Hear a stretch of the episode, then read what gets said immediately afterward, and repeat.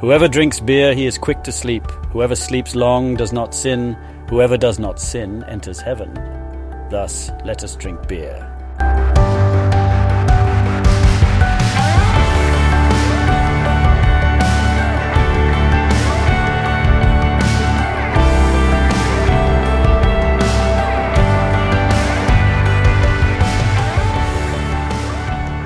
Welcome back to the Go to Hell podcast. Strong opinions weakly held about Christianity, the church, and beer. Please subscribe, rate, and review the Go to Hell podcast so others can also go to hell. I'm your host, Tim Curley, and I'm joined by my co host, Colton Pierce. Colton, how are we doing? Um, I'm doing good. We just, Two gun salute. yeah, we talked about it uh, just before we started the podcast. I'm just really tired right now. The school year is coming down to an end, to a close here, and I'm just, um, I'm not like really counting down the days. I know how many days are left, but that's because other teachers tell you. Um, and so it's, uh, it's coming down. It, I mean, yeah, there's just a lot going on. So just tired, exhausted. Had a lot of weekends of doing stuff um, all in a row. So it just doesn't feel like I am catching my breath. I was like, we're out like every night of the week doing something. And so I'm just like, oh man, there's really not like downtime anymore. And then, uh, you know, it's just, there's a lot. So it's like, oh man. Just uh, eventually hoping somewhere down the road we're going to get a break. But it's definitely not coming in the next month because we're starting water polo practice up in like two weeks. So Oh, yay! that's right, winning. no, I'm excited for water polo to pick back up. Uh, after school practice will be great. Um, so, yeah, how are you doing, Tim? I'm doing pretty well. I too am tired, but you know, it's been three weeks in a row of parties over the weekend. And I've done my share of contributing to the beer uh, for those parties, and yet. I every time I give, I give back. I get back even more. It's it's truly like a a, a parable of the Bible. Uh, my cup runneth over. I I started whatever I started with three weeks ago. I have even more than uh, what I started with by far. I have. You saw the fridge. It's full. There's hardly any room in the garage refrigerator that houses the beer, and I'm. There's a cooler right behind you, that's about halfway full of Coors and Coors Light. So that's just sitting in there. So it's it's ridiculous. So, but it's a wonderful uh, rich person problem. So, what are you gonna do? That's right. Cheers to me. Cheers to you. We're drinking beer tonight, uh, trying to pound our way through uh, Tim's stash. Sitting here drinking beer, talking guys, dreaming, killing time, living life with some down home friends. Uh, we're drinking Moonlight again. Shout out to Moonlight and the Societe collab. They have a dry hopped black lager that we're consuming this evening. Um, another lager on the show. It's very rare, but uh, it's really tasty. It doesn't taste like a lager. No, it doesn't. It tastes. I don't know what it tastes like. It tastes. You don't. You're not. Well, you are a coffee drinker. You just don't drink coffee, but it's not. You don't like coffee. I, I, taste coffee. It's almost. Yeah, I taste coffee. I taste that in a lot of black beers. Um, or- It's really good though. um, We had these on Saturday when it was 90, mid 90s, I think. Certainly felt like it. And it just didn't seem like a day to be drinking anything black lager, black IPA. So they ended back at home, but it's cooled down 30 degrees since then, every uh, since starting Monday. So uh, much better to consume it tonight when it's about 62 and windy. Yeah, we're getting uh, getting like bipolar uh, weather, very uh, very much like the Midwest, you know, where it snows and then it's you could go swimming the next day, you know, and all that kind of stuff. So, And we have more rain coming this week. yep, more rain. Thank you for everyone that has been praying diligently for the past decade. uh, for rain because it just hit us all this one year. Speaking of our cup running over, uh, we are in a crisis right now in California because um, we believe in building really cool things um, and flashy things, um, but not updating old things. Yeah. um, and so, uh, and or I mean, practical things. I, yeah, I mean, but I mean, like holes in the ground to recharge water aquifers. yeah, but ten years ago, um, they. Uh, uh, but I mean, like we were having a water problem, so that like he, like it was a drought. Like there's no point in like you know, fixing those dams that only hold like half of the water that they used to. It's such an American view of the world. It's like we're in the middle of a drought. So it'll always be. It'll always have. Well, always now have a drought. It's so. We're so very short-sighted in America. And so, anyways, uh, uh, one of our towns nearby is possibly gonna flood. Um, when all this snow starts melting, Shaver is already completely flooded.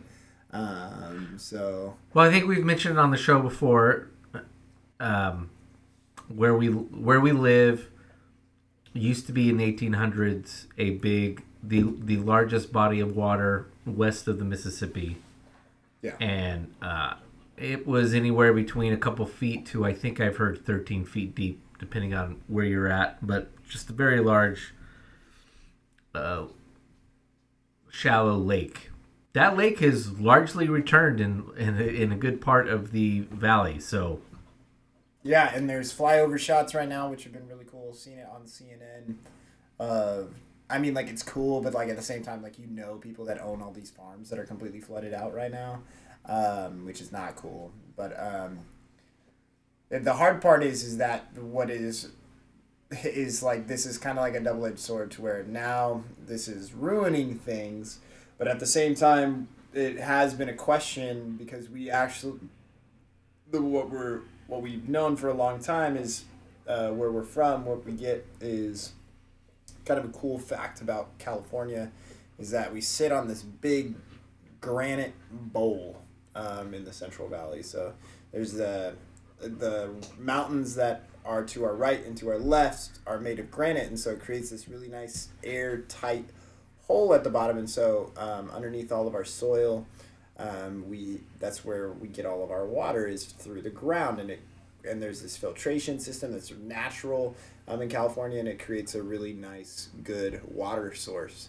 Um, but the problem is, is we don't know how much water is down there.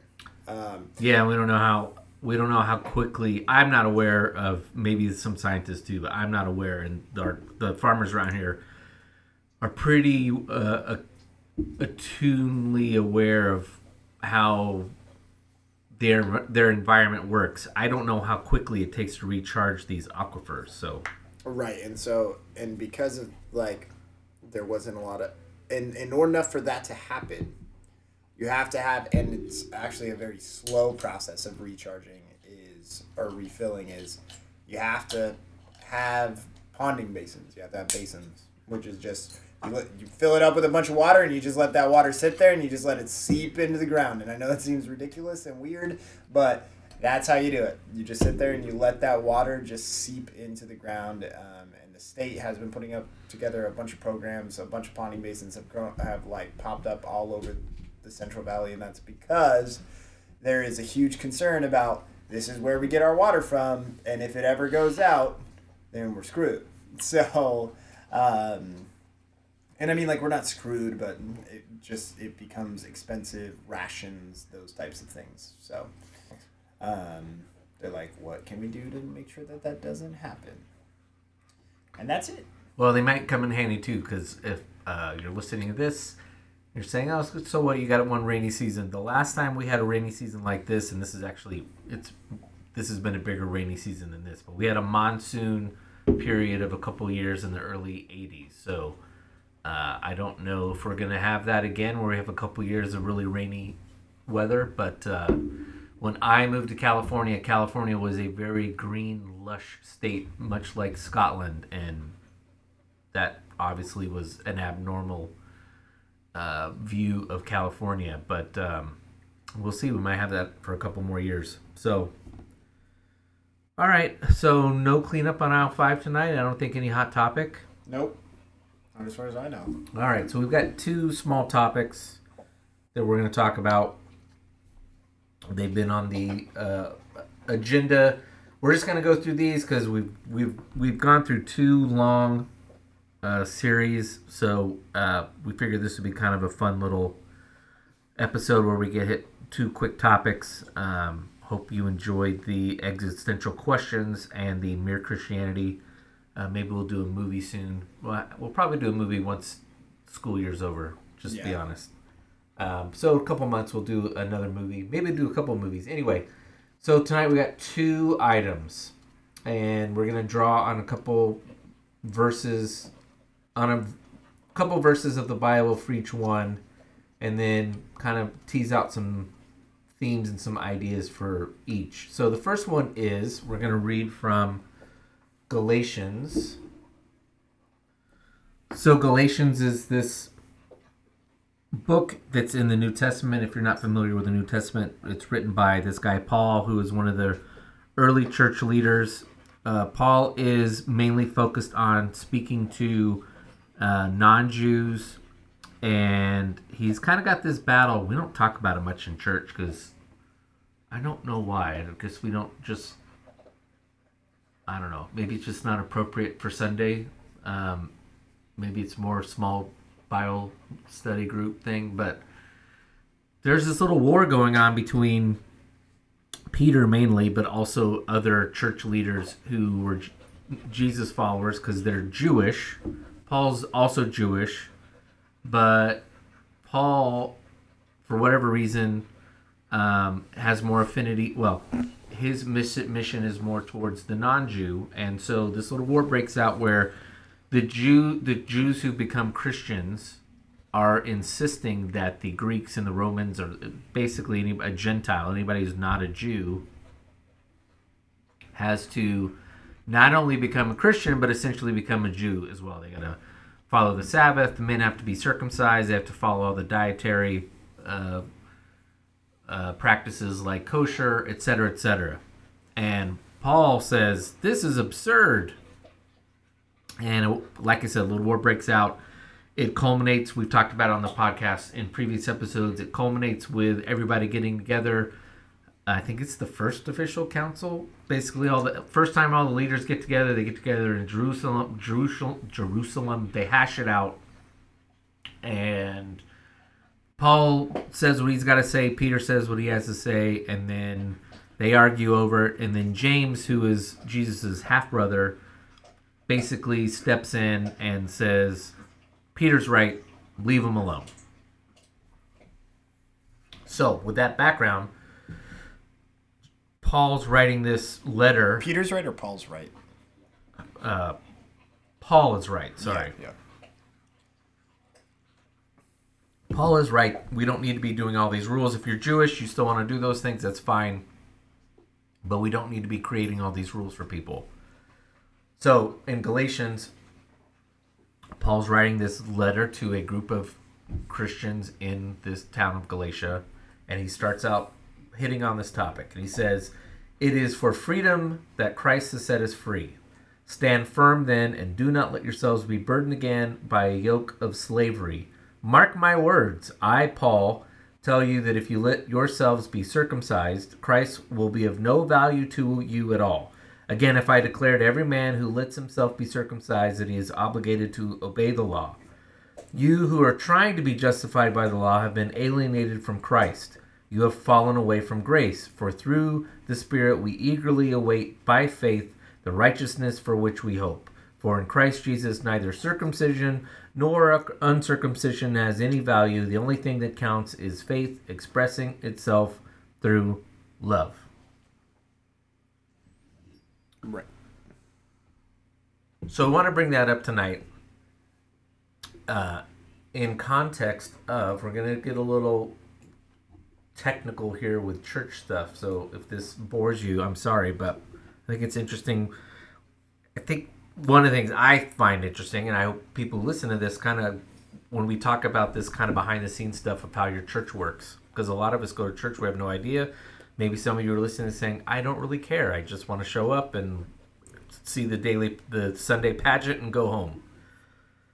Uh, but I think, like a lot of things, it's better if we know how the thing we're, whether it be an organization or the machine we're working or whatever, how it works, maybe how it should work, and not so you can go in there and throw a fit up with the pastor and say this isn't working right, but just kind of be more aware of uh, what a healthy church should look like from our point of view. So there's this idea within, I don't know, church development circles. I don't know how you'd exactly describe it, but or from an organizational st- standpoint, drawing from that chapter, there's two views of how church are. And unfortunately, most of us grow up in a in a church that's under one set, which is not ideal, and most very few of us actually live within a church that is we would say is the ideal. So what are those? So the ones they're called sets. There's two different categories. There's there's sets. There's the bounded set and there's the centered set. Most of us go to church or I'm going to take that take it a step further. I'm going to go back out.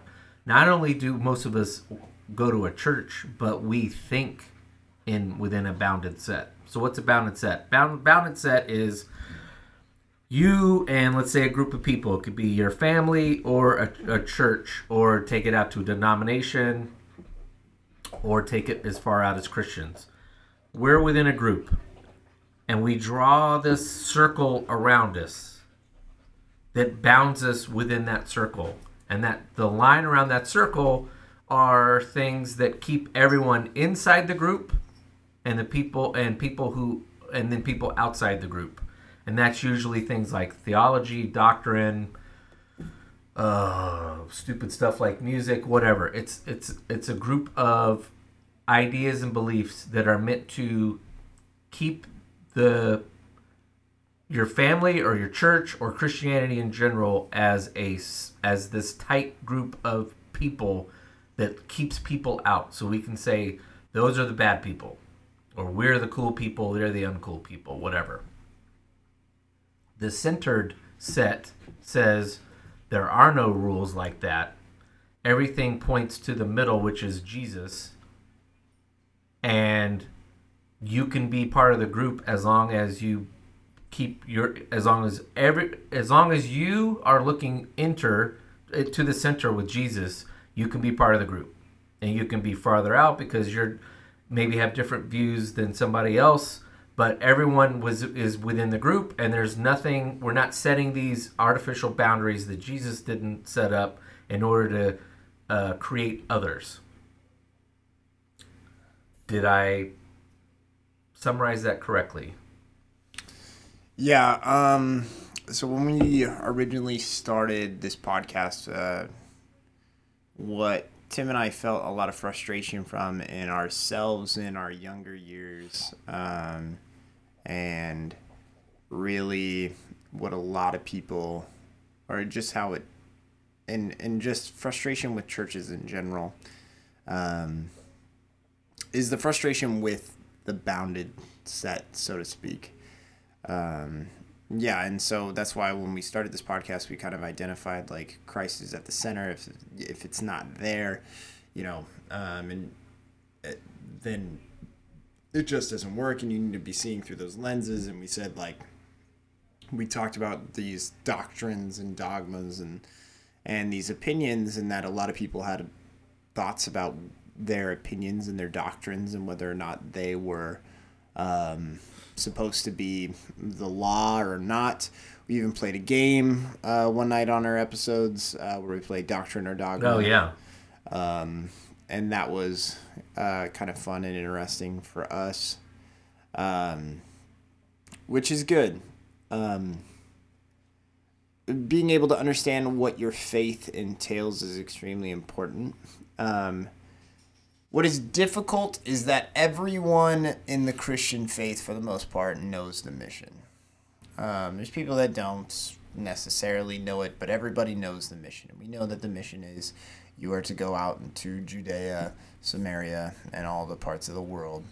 Um, and tell the story of Jesus Christ and um, share the love that Jesus Christ has. And so, um, and so there are many people that are part of bounded set churches, um, if that's what we're calling them, that believe that they are a centered set. Uh, they there are thousands of churches across America where people believe that they are a part of a a set where the centered set where they believe that um, they're looking to Jesus for their answers. It's not. They believe that they're opening and they're inviting. Um, just how many people also view their friend groups. Right. they sit there and say, "No, it's open." Like I don't, I don't tell nobody to not be here, you know. Um, but it is still, you know, that click of you versus them type of people. Yeah, yeah. So it's are you inviting? Are you welcoming? Those types of things. Um, and then understanding, well, you're like, well, this is how it's supposed to be. Um, and that dictates what you do. Um, if you continue to sit there and put rules on faith, the hard part about again what is talked about in Galatians is Paul says that there's this, it is nothing that we can do, and especially when we're talking about salvation, um, because that's usually where people like to create a dividing line. They really like to go to the sheep's and the goats. Yeah.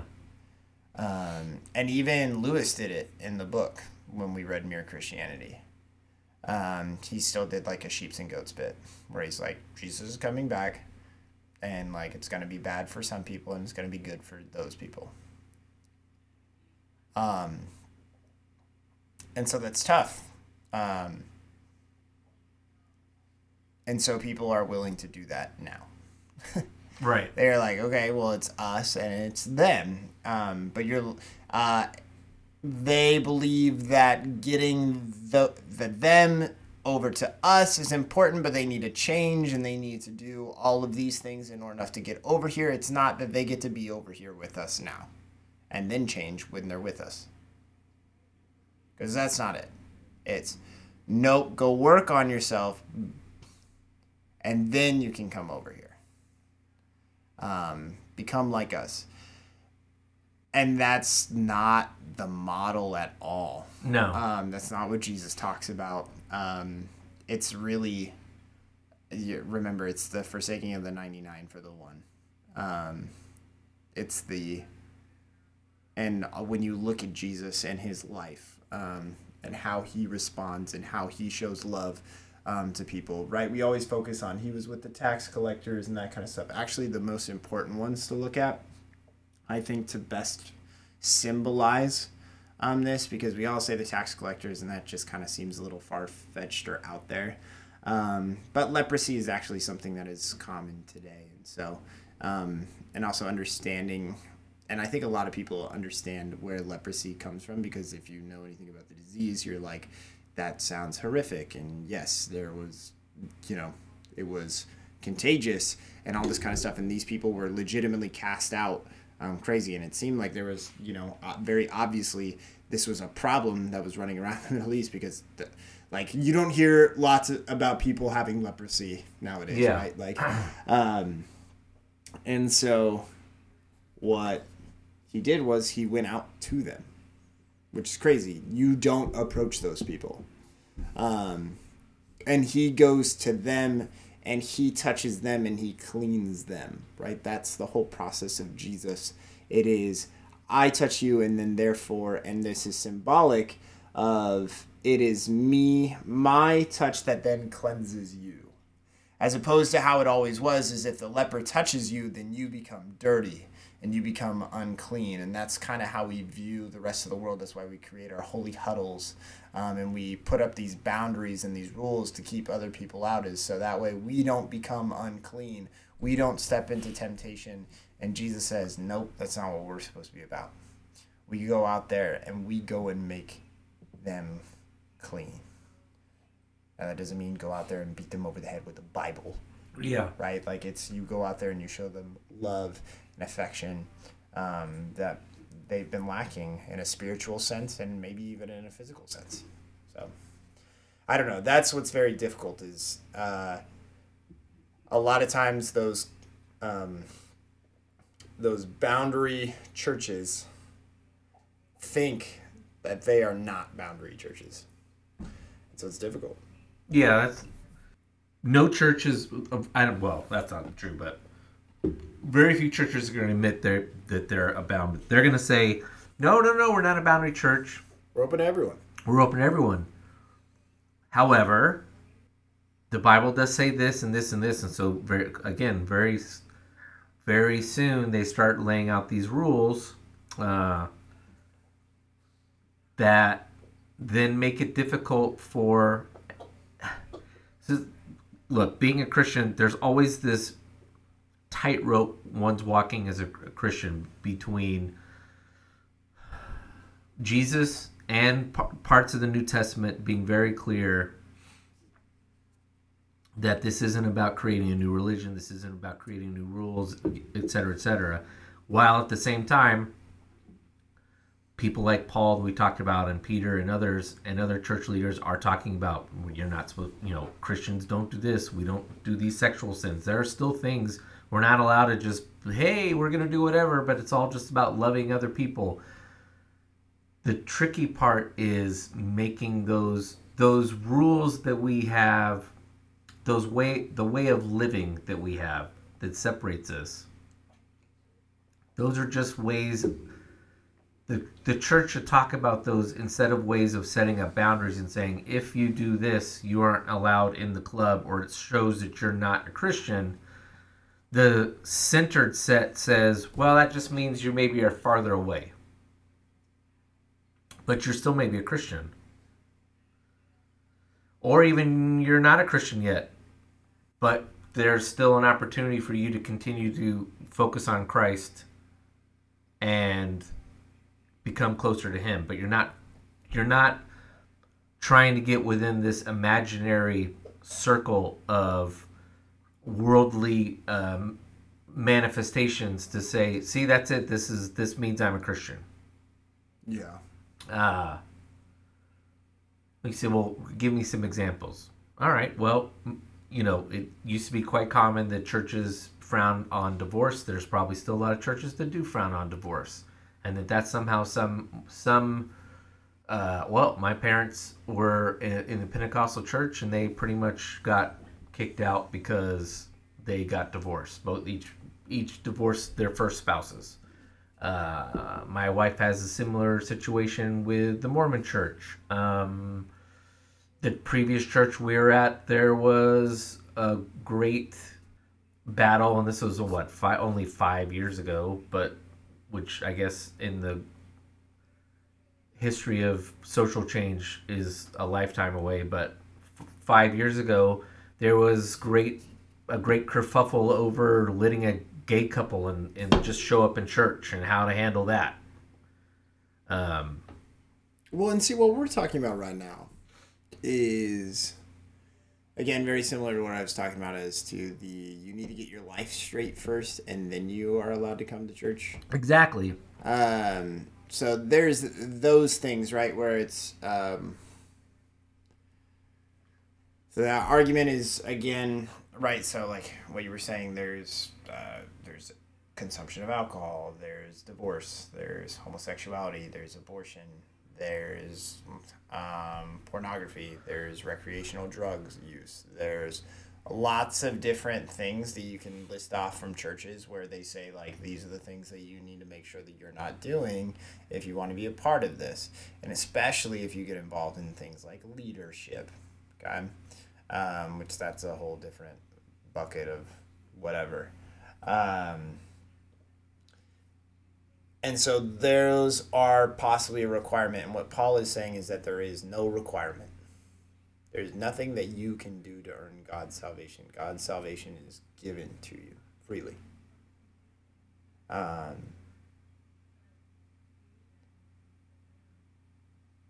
and what,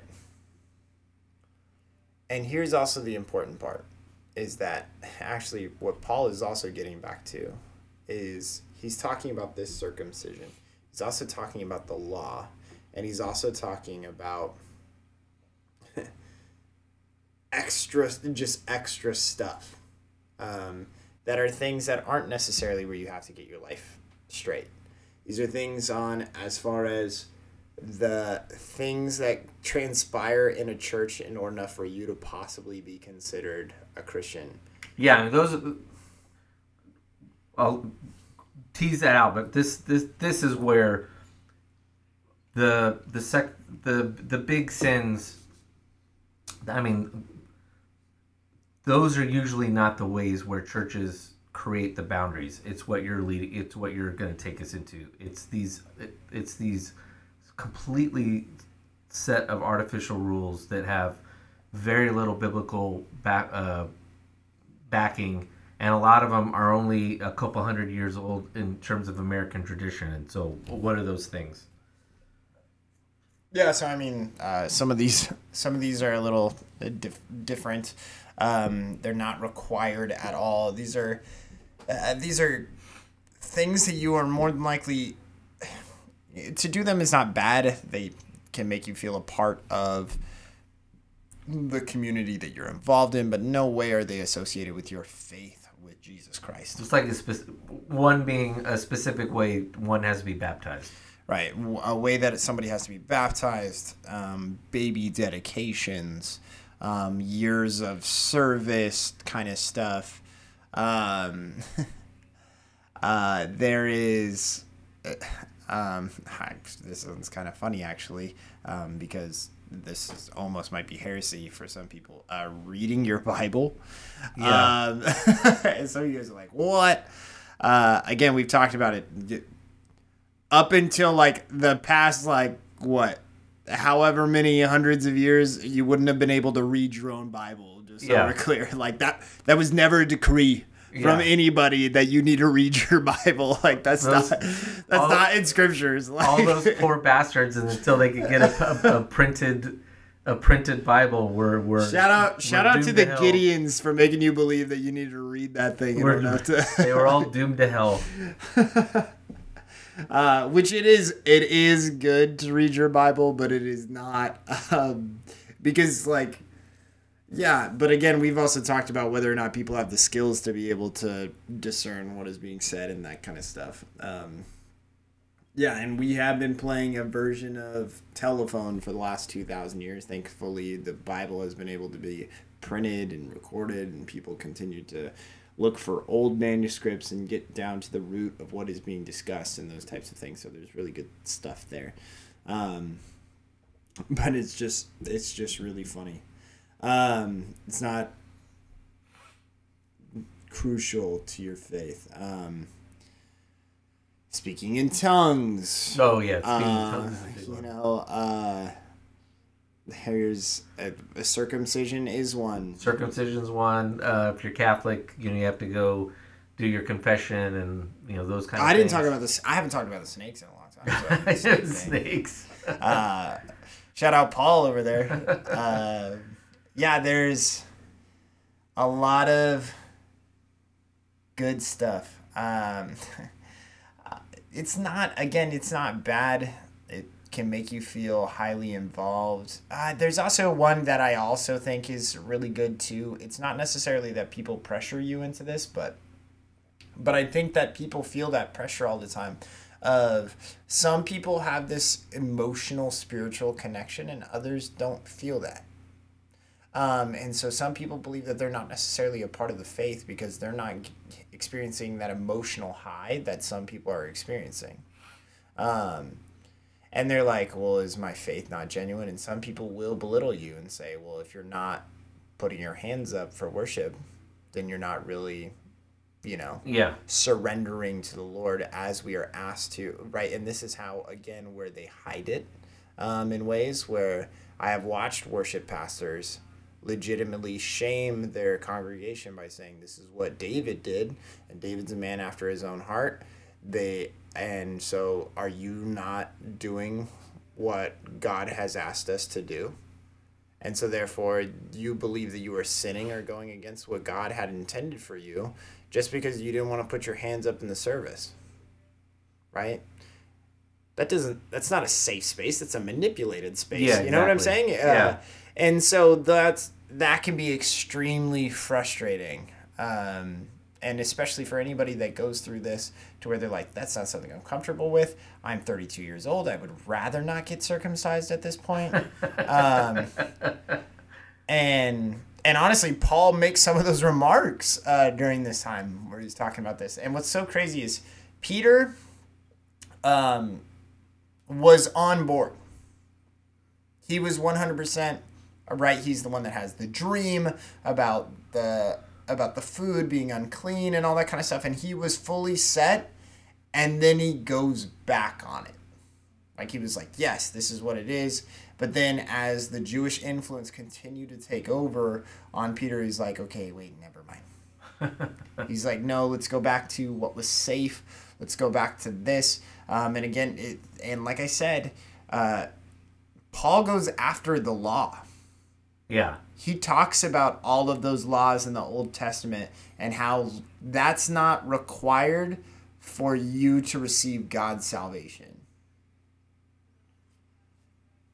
Now, this is also where it becomes different. Um, and that's why, like we said, you don't need to be clean to join.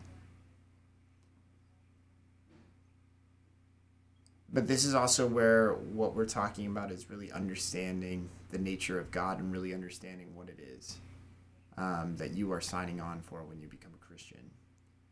Is you are not signing on to this for this heaven.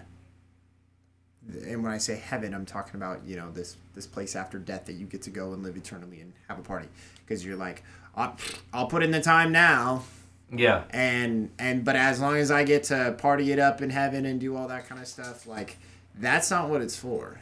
You should never be sitting there thinking that this life is miserable, um, and then whatever comes next that's going to be so much better. You should be trying to build something here that God wanted. So you need to align yourself with his mission and his vision. And so, and we've talked about this so many times, is that that is what you are buying into. You have said, yes, this is what I'm about. And so, therefore, you go and you follow it. And so, you follow those rules and you follow the teachings because you are following that person. Like, I don't know how to describe it any other way. To where if I was sitting there and I said that I was a, uh, we've talked about it before that I'm a Manchester United fan, that means I watched the games. I keep up with the trade rumors, even though they're terrible. They don't ever make any sense. Soccer trade rumors are baloney. They don't exist. like anytime they say that there's like this player's like being pursued, you're just like, okay, whatever. No, like it never ever happens. Um, you keep up with the trade rumors. You support the team when they lose. You know, like this is what you do. Um, but if I didn't do any of those things, what I, most people that would see me and everyone that would see me would not assume that I was not a fan of Manchester United. If I never talked about them, if I never watched anything, I never kept up with the scores, I never watched any of that kind of stuff, they wouldn't, nobody would assume, I would not even assume that that is what I was doing. I, I hadn't bought into the team. There's no, there's nothing that I want to do with them. There's, I'm not associating with them at all. And so that's kind of how your faith is is when you sign up for this you are following him you are dedicating your time. You are dedicating this analogy isn't loctite just so we're clear.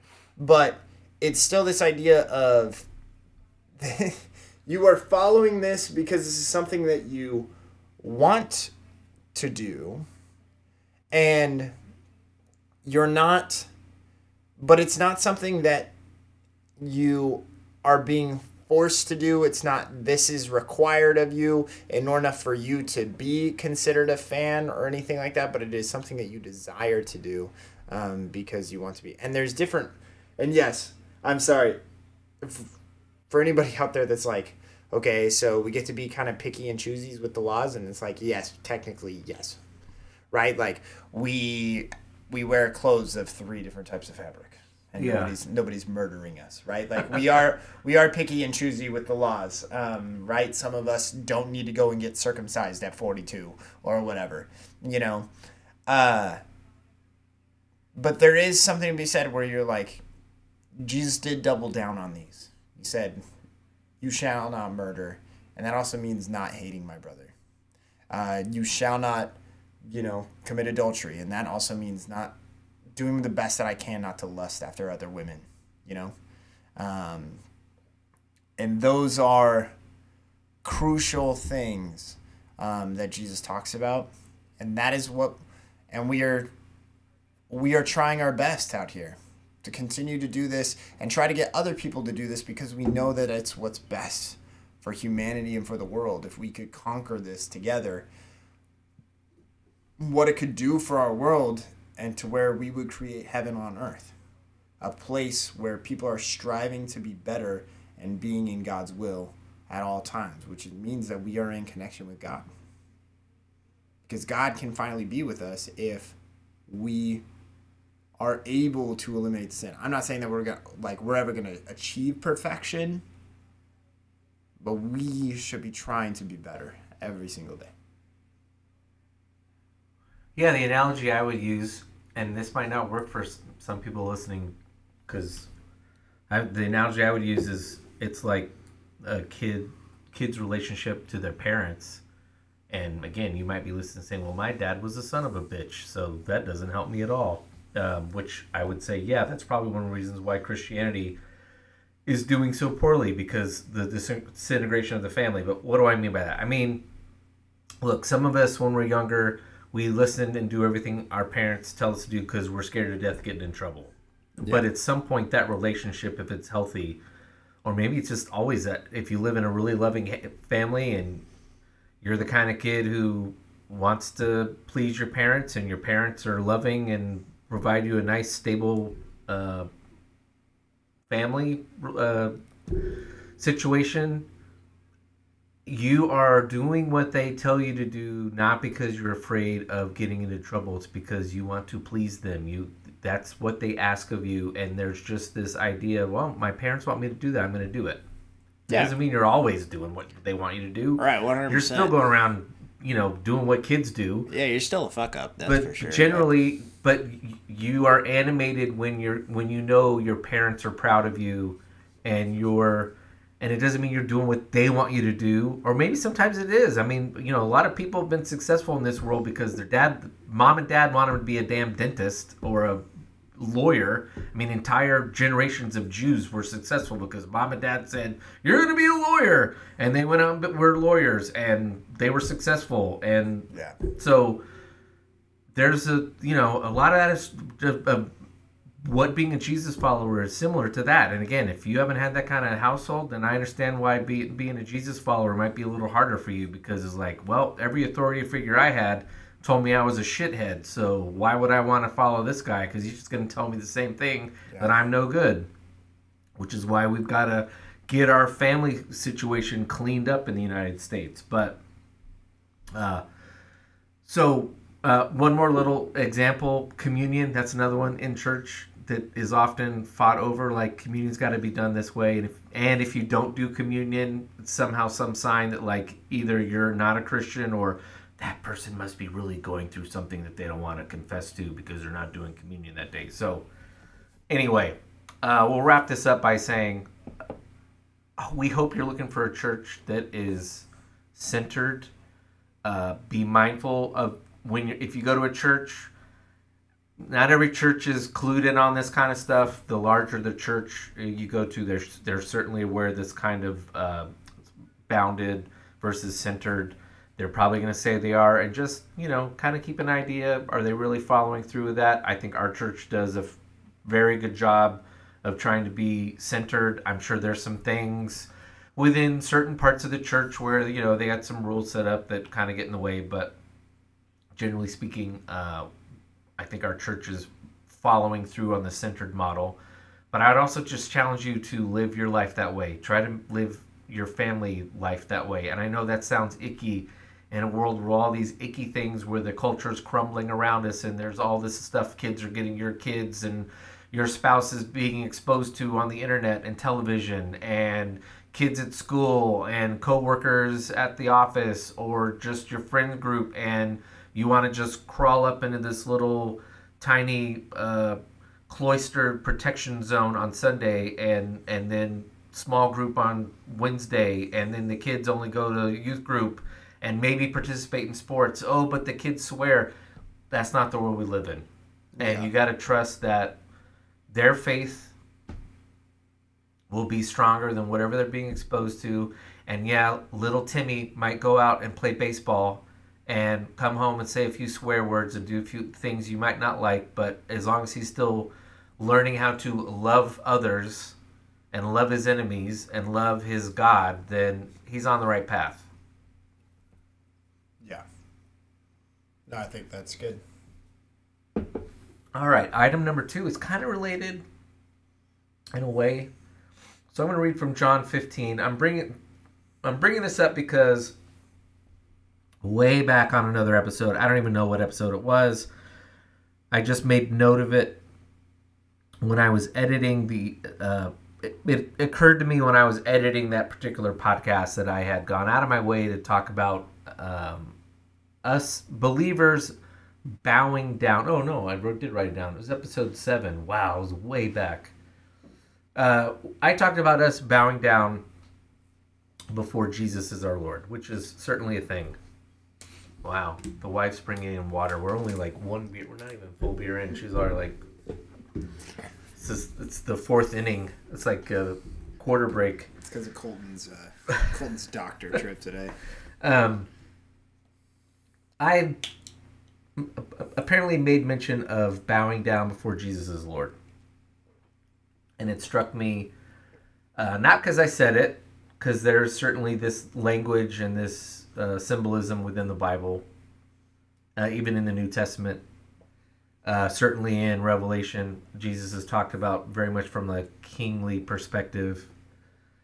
But I think it was that week that our pastor had was reading from. Yes, that's why. That's why our our pastor Forrest uh, brought up a chapter. I don't remember what he was talking about that day, that Sunday, but he went out of his way at the end of his little talk to point out in John chapter fifteen a particular description of Jesus that we really don't talk about much in church.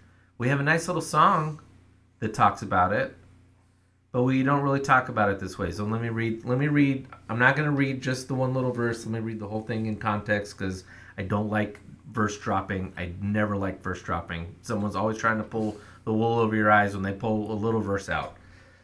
So John chapter 15, starting in verse 9. As the Father has loved me, so I I have loved you. This is Jesus talking. Remain in my love. If you keep my commandments, you will remain in my love, just as I have kept my Father's commandments and remain in his love. I have told you these things so that my joy may be in you and your joy may be complete. This is my commandment that you love one another as I loved you. Greater love has no one the uh, greater love no one greater love has no other one than this that he may lay down his life for his friends. I don't know why i'm struggling with that. So here we get to the important part. You are my friends if you do what i command. No longer do i call you servants for a servant does not understand what his master is doing but I have called you friends because everything I have learned from my Father I have made known to you. You do not choose me, but I chose you. I appointed you to go go and bear fruit, fruit that will remain, so that whatever you ask the Father in my name, he will give you. This is my command to you: love one another. So that part in 14, you are my friends if you command what I if I if you do what I command. No longer do I call you servants. It's so weird. We don't talk I, again, I don't ever remember a pastor hitting on that, and it really hit me of this thing of Jesus calling us friends because again, we look at him as Son of God, so he's God. He's this kingly, powerful person. But here Jesus is saying, No, no, no, you're my friends. Now, we know he doesn't mean that literally.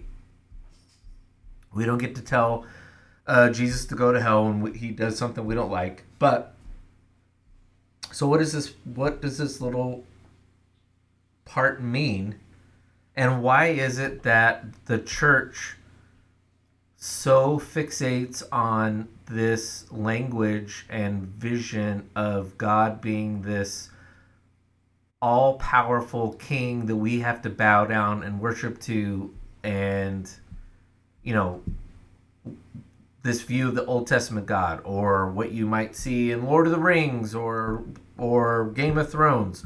Why is it that we fixate on that kind of language and don't take what Jesus says in this verse as no, you're my friends? Do you have any thoughts? Yeah. Um. So there's it's kind of funny. There's uh there's two extremes to this. Um. One is yeah you have a certain sect of Christianity that believes that yeah you're you're doing um. Well, just the way that we envision God and the way we want to see God, uh, we're putting our own image on Him, and yes, we do bestow um, all of these titles upon God and upon Jesus, and we recognize the thing that Jesus did for us, and and so we put him at this kingly status. Um, uh, Jesus at this princely status. Um, we are beneath. We are below. Um, and in some ways we are, but again, actually, we're the best way to go through this is when we look at um, when we look at the the Trinity, um, and really understanding all three um, parts of this, where you have this omni- omnipotent, all knowing, um, omnipresent God, um, and then you have Jesus, um, who was the man who came and he suffered with us, and then he gave us a helper, um, which is the Holy Spirit. Um, and when we pray, uh, who we are communicating with is we're communicating with obviously all three, but really it's with the Spirit, that helper um, that we are communicating with, that we are reaching out to. Um, and, and it is this friend that is here to help us through um, this whole process. Now, the problem is, is that sometimes people just view Jesus or God as the friend and don't recognize him for the power and the authority that he has over the universe and the all of mankind. And so that's something that is also bad as well if you don't recognize both. Um, understanding like I I would assume it as just being like uh well, it's very much as if you had your let's just say that if your best friend was your boss, you need to recognize that one, which we say that a lot of times that that doesn't really work out. Um, is your boss can also be your best friend, but let's just say for in, this instance that it does work out. Um, it is this person that you can have conversations with, um, but you also have to have immense amount of respect for and understand the authority that they have over you. Um, doesn't mean that you can't uh, talk to them and have good times with them and those types of things, um, but at the same time, also understanding the immense responsibility that they have over you. So I don't know. That's what I'd say. Again, not a Loctite analogy, but it's the best No, I can do. I think it's yeah, that's good. Um, the part about it, the the reason why he calls us, he wants us to think of ourselves as friends. Is you know he continues on because he you know he says he points it out in a very his analogy is very to the times, which we don't really. Well, actually, it works with your with your analogy. He likens it to a servant, which we automatically think of as a slave or you know this this terrible situation this would be better understood as a member of the household or your business but it basically a boss saying go do this thing and you know you don't necessarily question your boss why do you want me to do the thing you just go do it because you understand the boss is the boss and he's going to go have you you just figure he knows what he's doing or it's not really my place to question him. And he's saying no no no you i've given i've told you why we're doing all these things. You know why. We're doing them together. Right, you're a you're a you're a you're a co-spirer. You know, like you guys are conspiring together um, on this endeavor uh, that you guys are going to be taking. You are a part of the planning process, um, and so you're in on this Yeah. kind of thing. Uh, This thing doesn't work without you being involved and understanding what's going on. right. Well, the, the language we use every week, the buying into the mission and vision and knowing what the mission and vision is. And therefore, from that perspective, And never ever did Jesus want you to be a mindless follower. And actually, that's what makes this verse really great for understanding that it's okay to ask questions. yeah, Because again, it's coming down to you should be asking questions because again, God wants to make sure that you know what He is about. It's not just follow my rules because I said so. That's not what it is. It's here's what I'm doing, and this is how I want you to do it. Um, and here's why. It's because it's what's best for mankind. Um, and so ask those questions. And I mean, there's still like some parts in there where, you know, he's talking about, um, you know, I think of what a lot of people get hung up on this one is that I choose you. Who does he choose? Oh yeah, I mean, the "I choose you" one has created a whole bad strain of Christianity that says that some of us are chosen and some of us Or not. are not, and that I don't think that's at all what he's saying. He's clearly saying, "I chose you," but the point is, uh, this is well.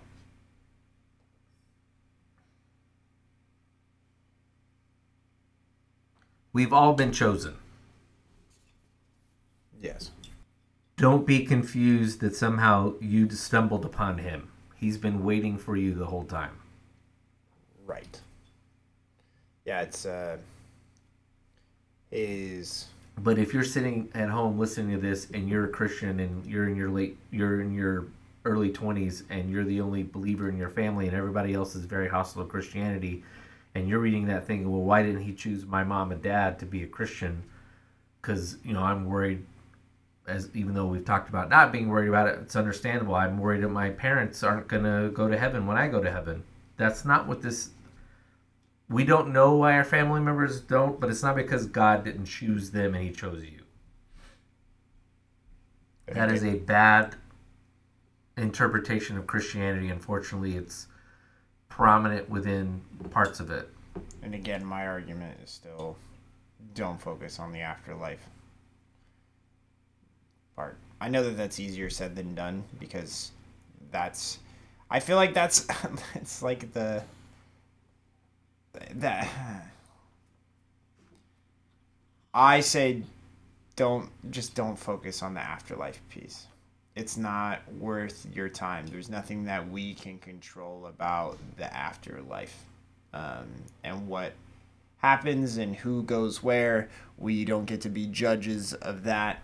Um, again, there's argument over like, is there skin in the game? It's not. I believe there's plenty skin in the game without having to promise afterlives. Right. I think that there is plenty of what I see when I look out at the world is I see a broken world, and I'm sad, and I think that it could be better, and I think that that's something worth working for. Right now, on this time that we have left, I see that as something worth working for, to where I'm not sitting there thinking about your. I'm not thinking about your eternal salvation. I'm thinking about your spirit now the spirit that Jesus was after and trying to remedy now. It wasn't about saving you for the future, it was about saving you in the moment now for your future self that lives in this world for the rest of your days. That's what it's about.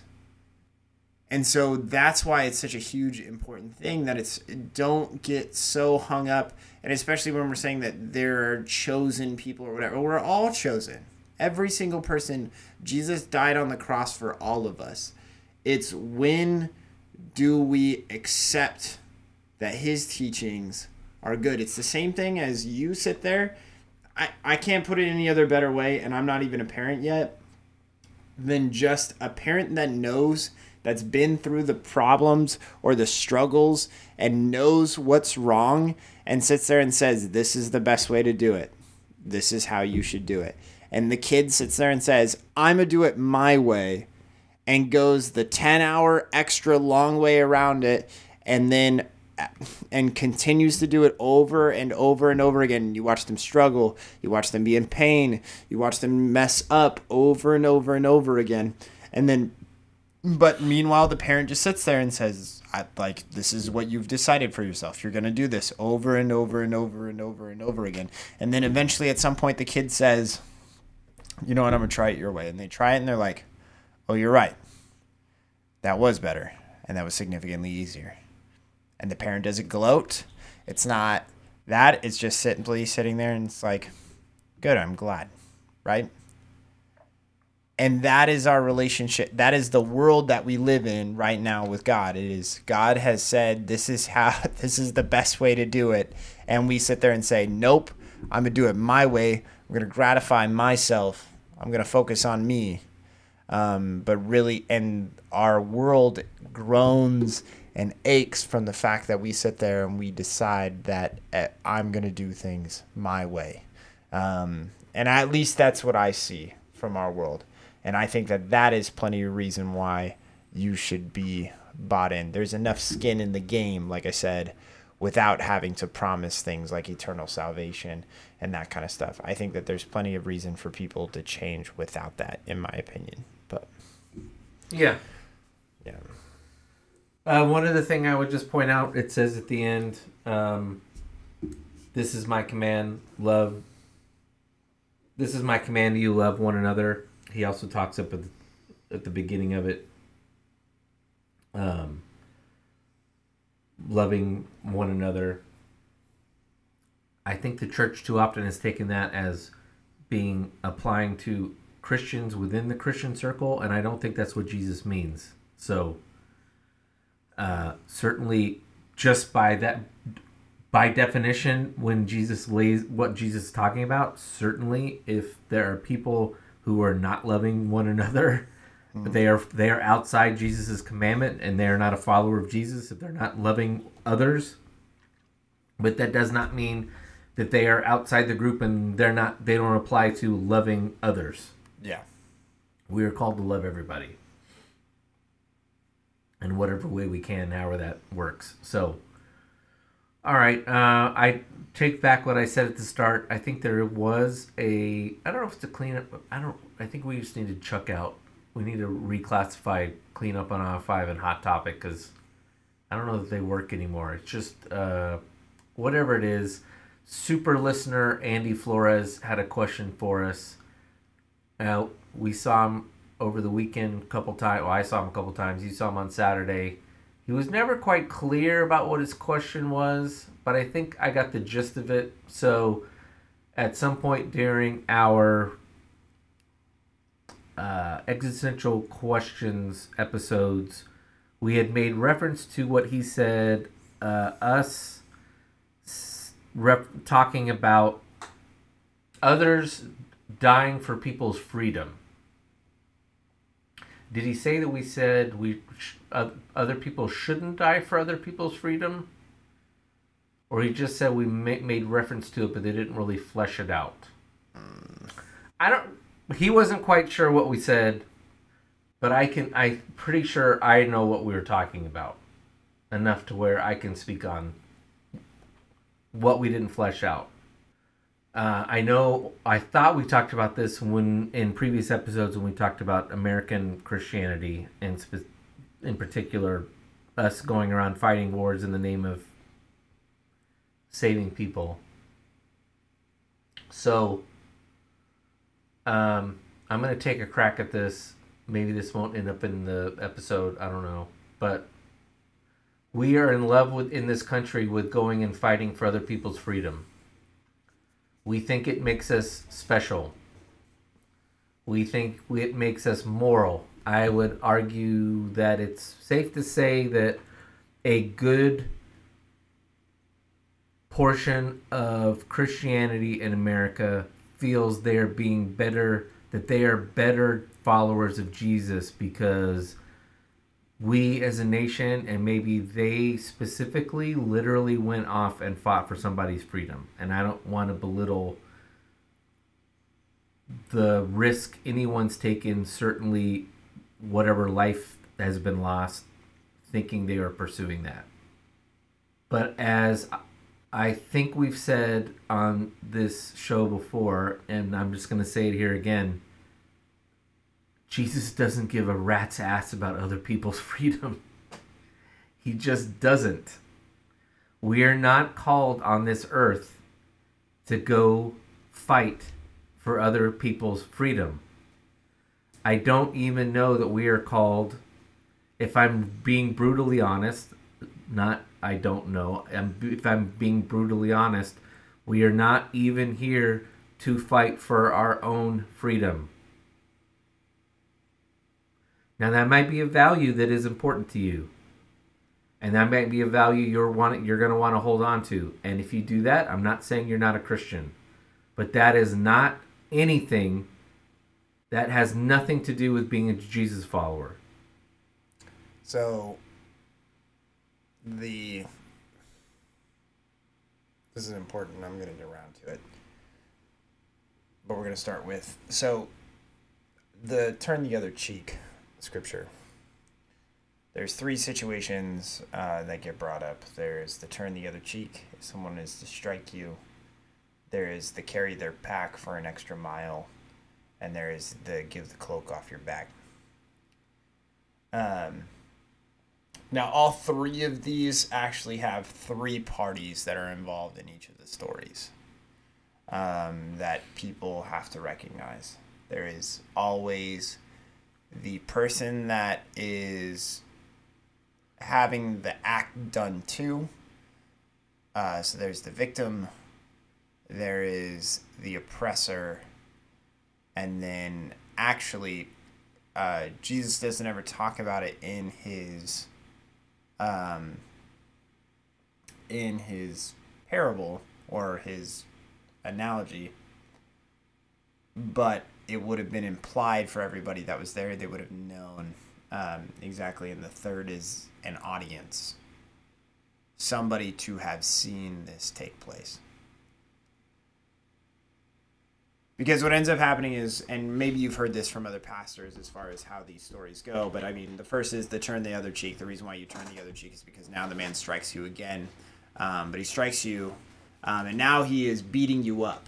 Um, he's mugging you, believe it or not. So the the first is a backhanded slap. He puts the shame on you through his slap, and then the front handed slap comes through, and now it's wait, he didn't deserve that. Um, you've already given him the shame, but now you are just beating up a man.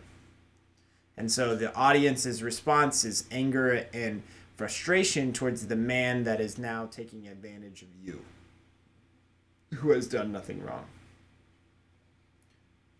Like because you got the first slap out of the way. The second is the soldier with the pack. If he asks you to take it for a mile, you take it one more. Now remember this.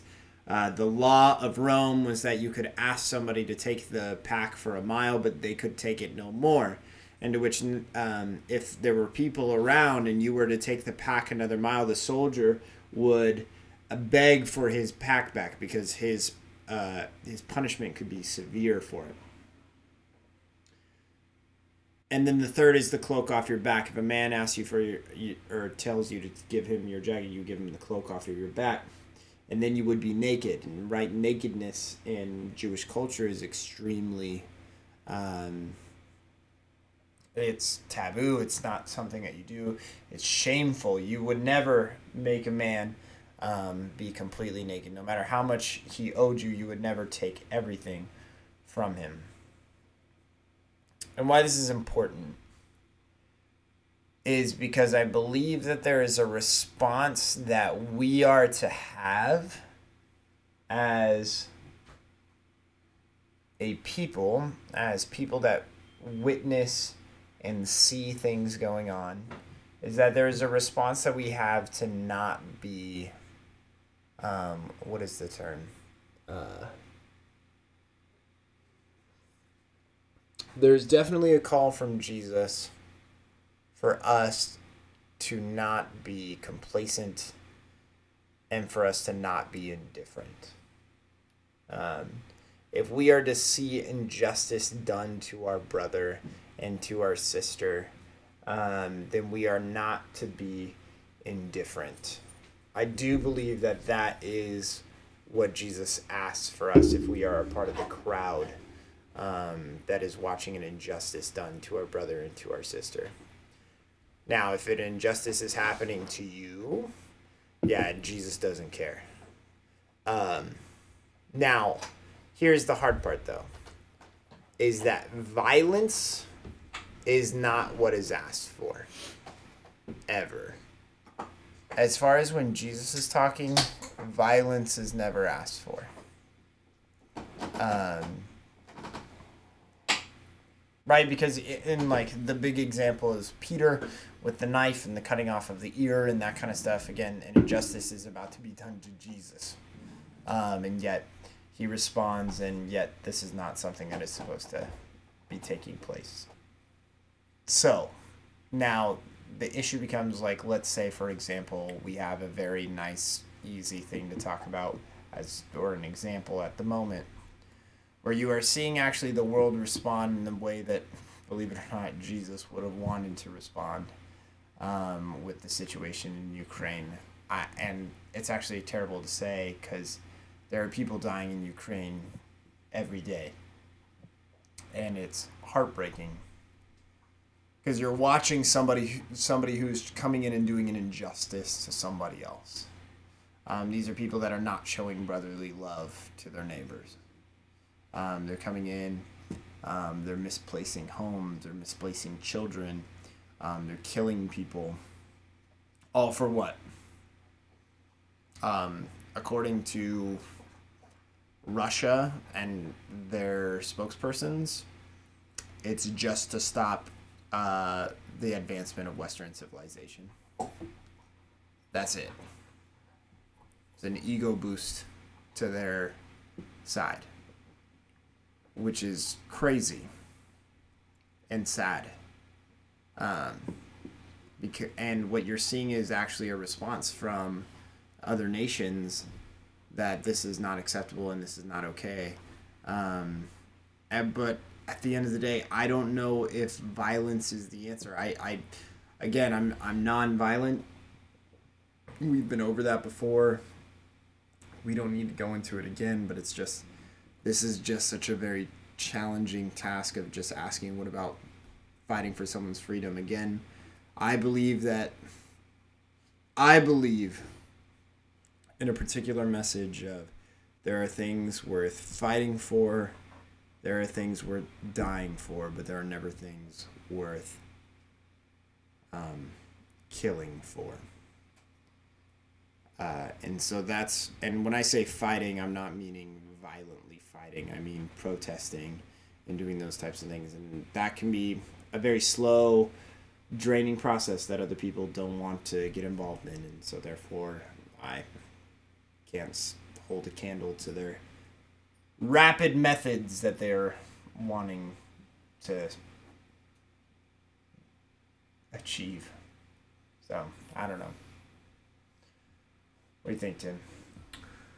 Uh, look, your your discussion about people being attacked, and we're supposed to Jesus having different uh, the three different scenarios about us helping people in distress. Uh, those are you know that's good.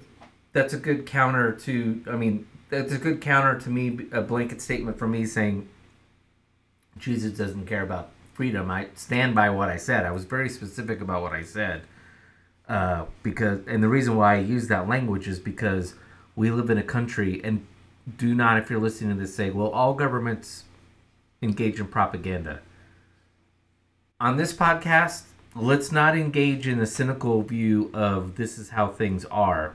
The whole point of the podcast is to view the world as it should be and try to make the world as it should be. So when we uh, have go- a government that routinely uses bullshit language to come up with reasons why it's doing something, I think we should call it out for that.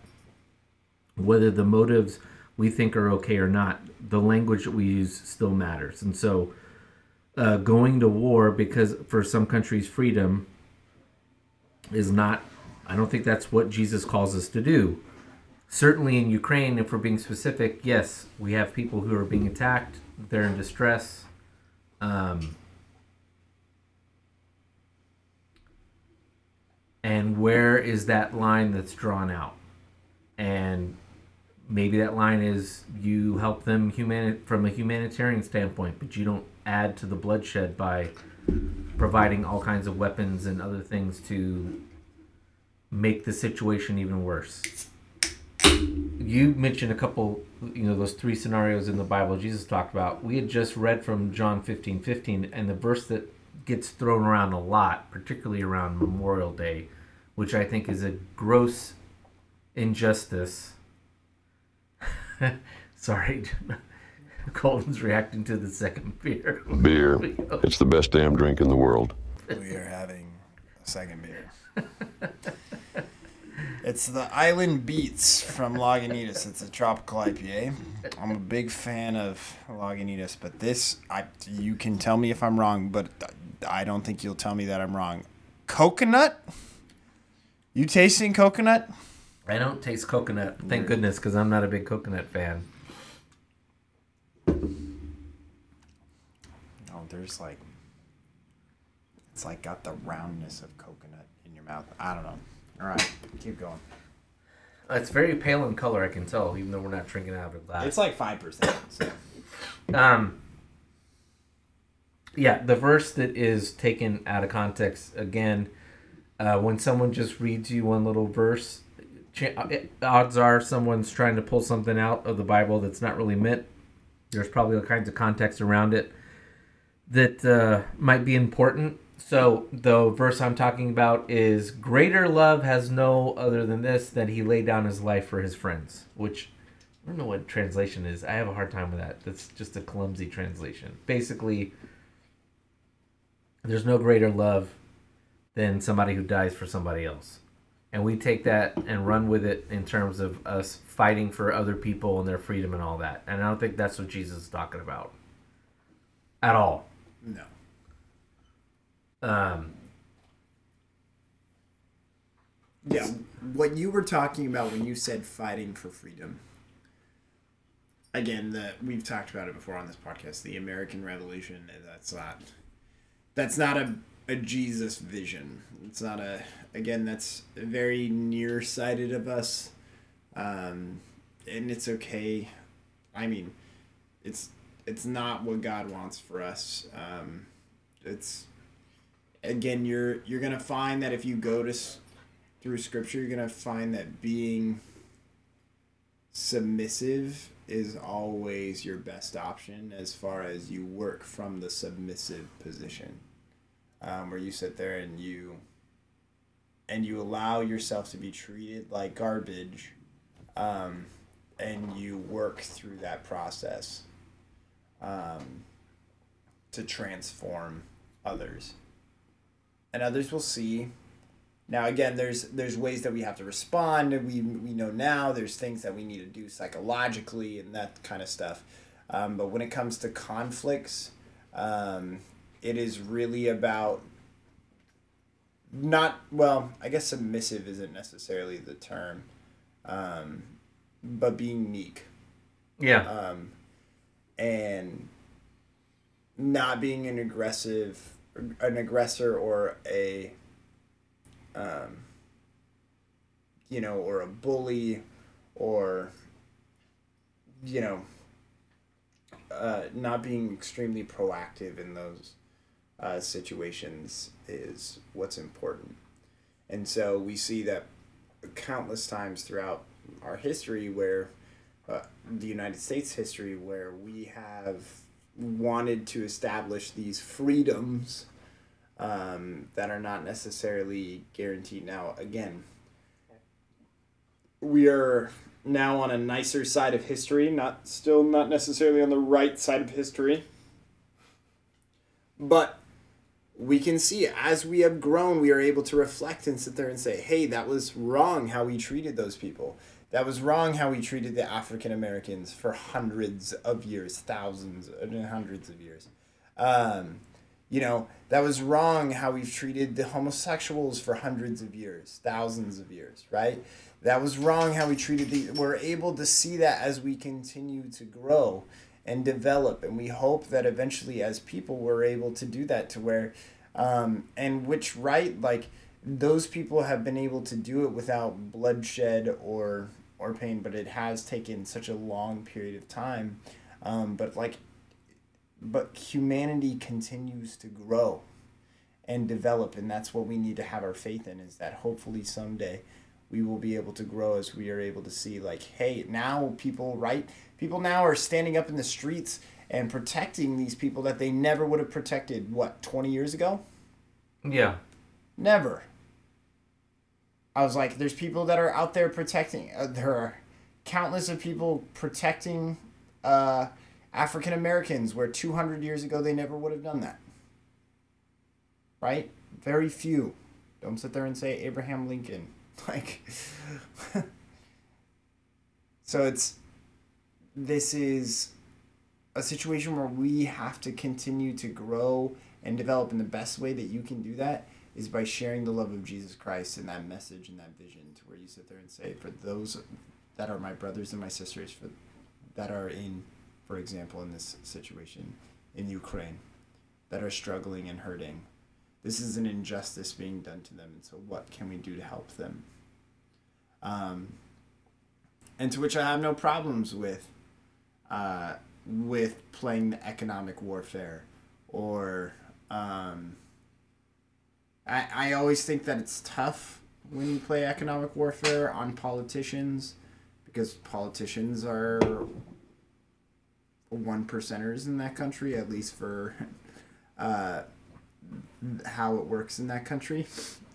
And so really the people that suffer are the people that are just trying to get by in communist Russia. So uh, that's always tough. Um, so I don't know. There's sanctions that are being posted. Um, people are being arrested. People are being denied this and that. And so I don't know. I don't know what the answer is. Uh, there's a lot of broken people out there in the world, and I just think that actually what it comes down to is a lot of people don't trust other people. So, and for what, right? You know what's so crazy is that what makes it, it's always so frustrating whenever I hear issues about race or about people from other parts of the world. What what makes any one person on this planet any better than any other person Yeah. on this planet? I don't understand that.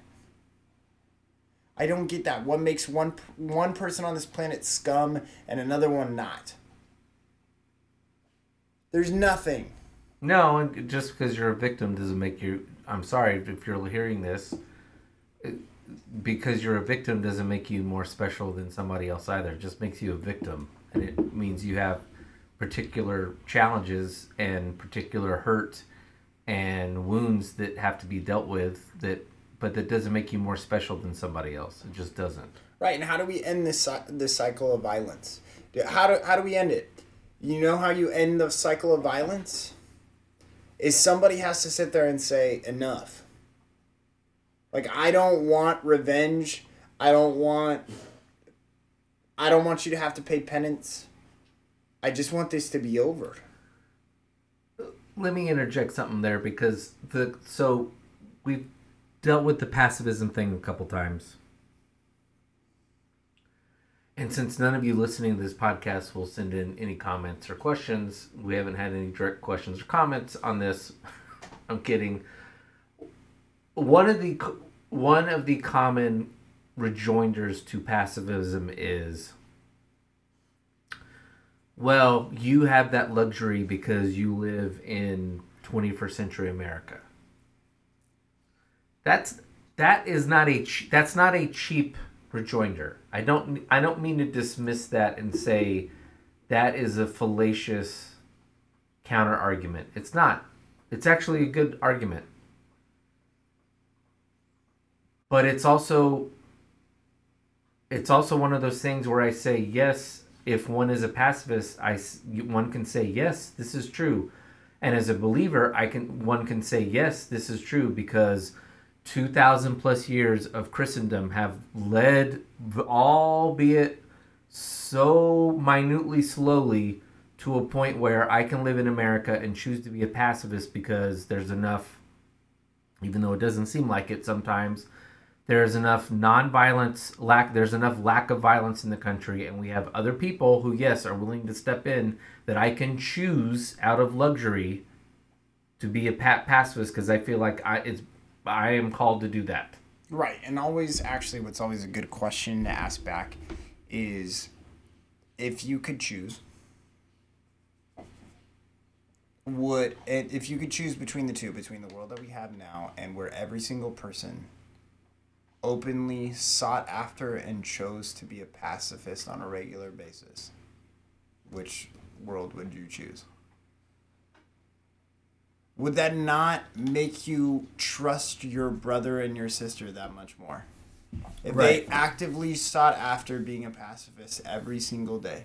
I'm aware that that's not the reality of the world that we live in, but somebody's got to start. Right? Somebody has to sit there and say, I'm not going to do it. right And hopefully convince others to not do it either. So where they sit there and say, that's not a line I'm going to cross. Ever. Because it, it's sick even within our own country. We don't even have to go anywhere. Where people are, and we talked about it on this podcast with guns, where where people are buying guns because, and listen, I sometimes I think about it too. I've got a wife, and I think about and my wife loves to watch or loves to listen to there's like this chick that does makeup and tells like i call them american horror stories. Where it's just where they're true stories about people that have gone out over to somebody's house and done fucked up things to people. And and it's gross. It's disgusting. I can't even be in the same room when she's like listening to it. I can't watch true crime. Like all of that stuff like makes me sick. Yeah. I can't do it.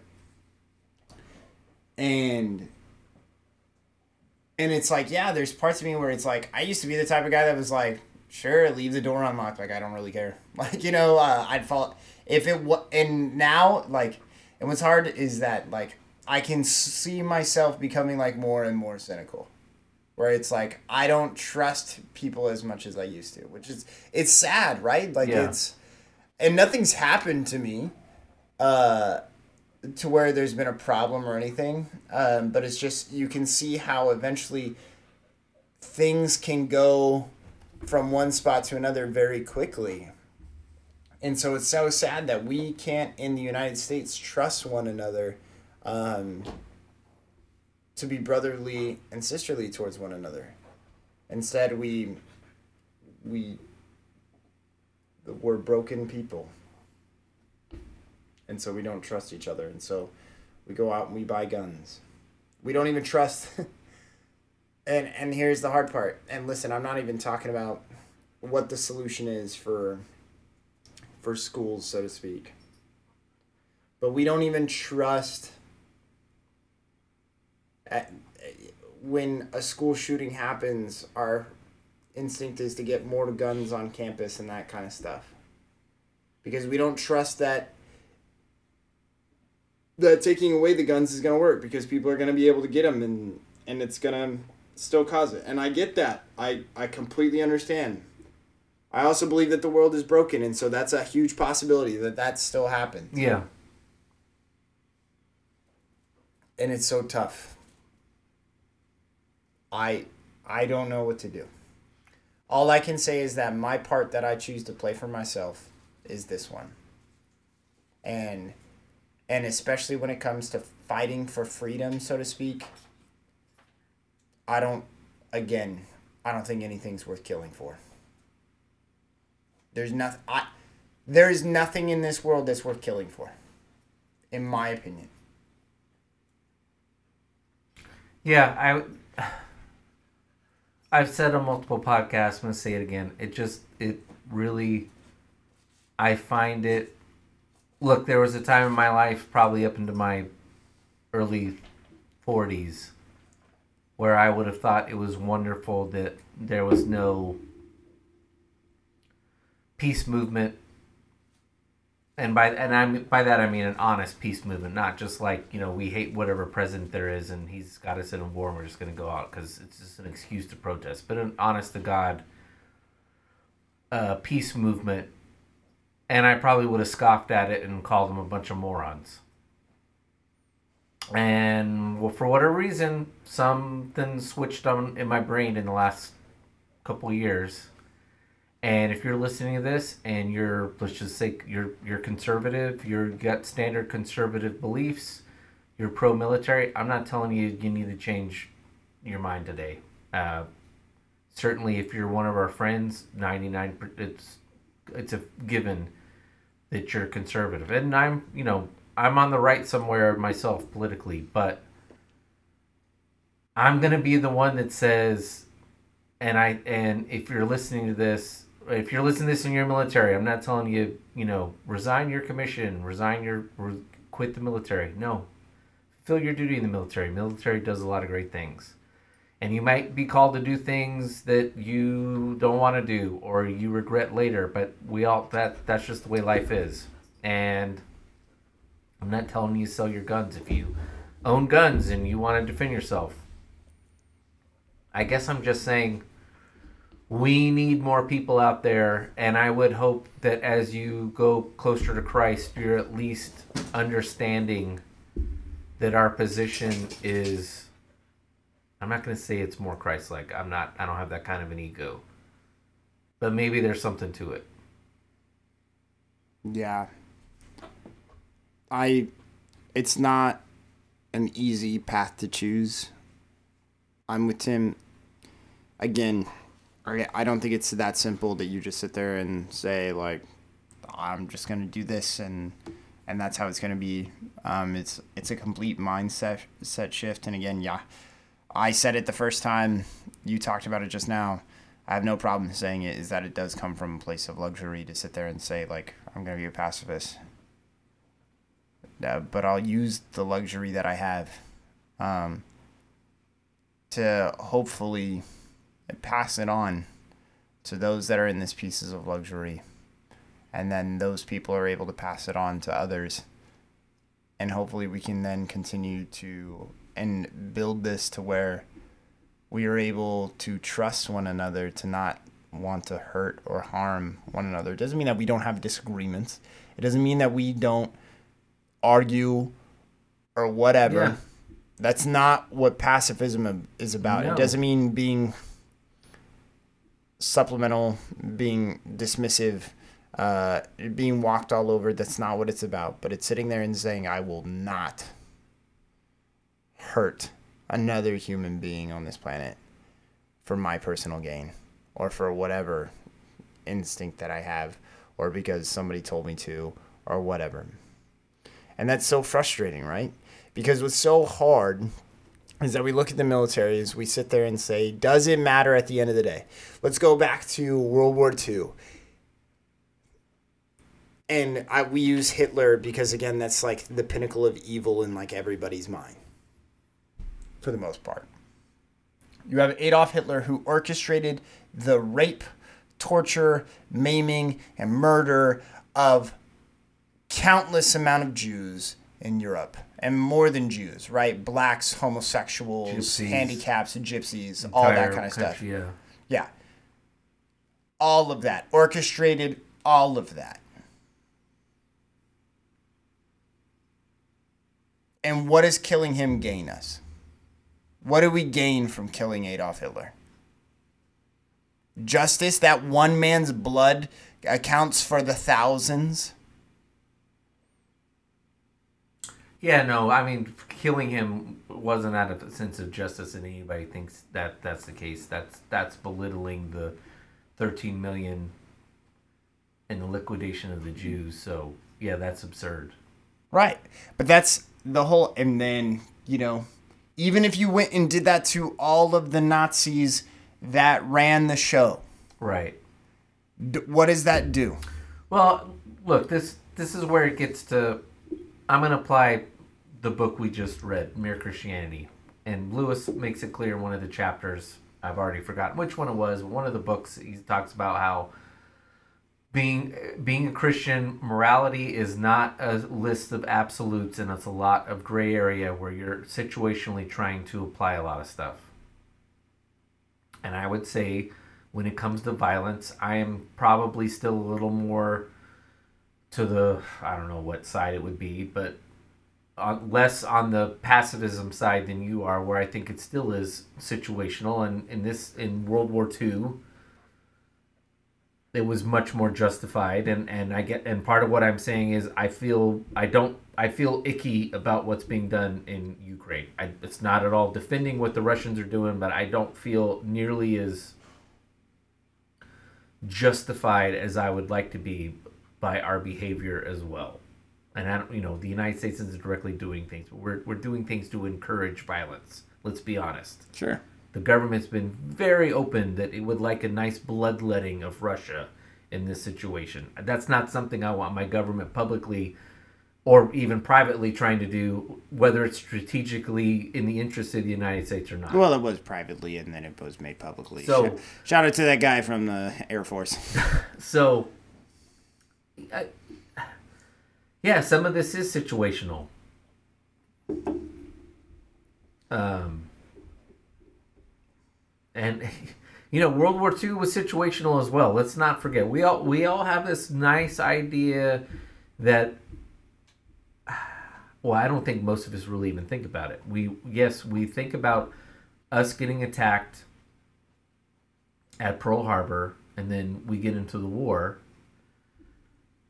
You But know, the war in Europe and China and in Asia had been going on for quite a long time. and we were selling. And weapons. Roosevelt really arguably wanted to get in both of those wars, or at least in Europe. But the American people did not. This is not really talked about unless you're in like a college history class.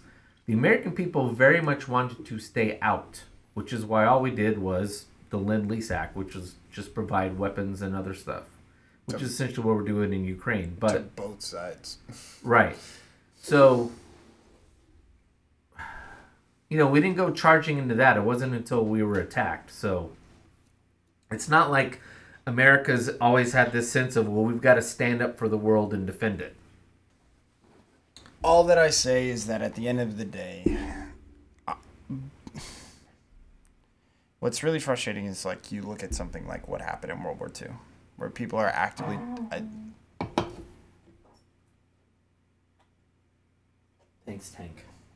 There was a really entertaining. I mean, I think we talked about it before. Was when I was growing up, me and my dad used to watch these, these World War II, um, shows where uh, we were really into the fighter jets Oh, yeah. and the fighter planes, and uh, we were watching these guys who one guy was ri flying the the Mustang and the other was flying the Zero, and um, and he shot the guy, the the American shot the Japanese guy out of his plane, um, and he parachuted, and uh, the United States guy was going after him and was trying to um, shoot him down while he was parachuting. The guy like fell, but he was still able to survive. Blah blah. And we fast forward, you know, 60 years into the future, and these two guys are sharing a cup of coffee on the beaches of Iwo Jima, having no problems meeting up with each other, have no ill feelings towards one another. But when that situation was going down, he was actively trying to kill that man. Yeah. But 60 years later, we don't give two shits. Like, that's It's the strangeness of war for sure. right.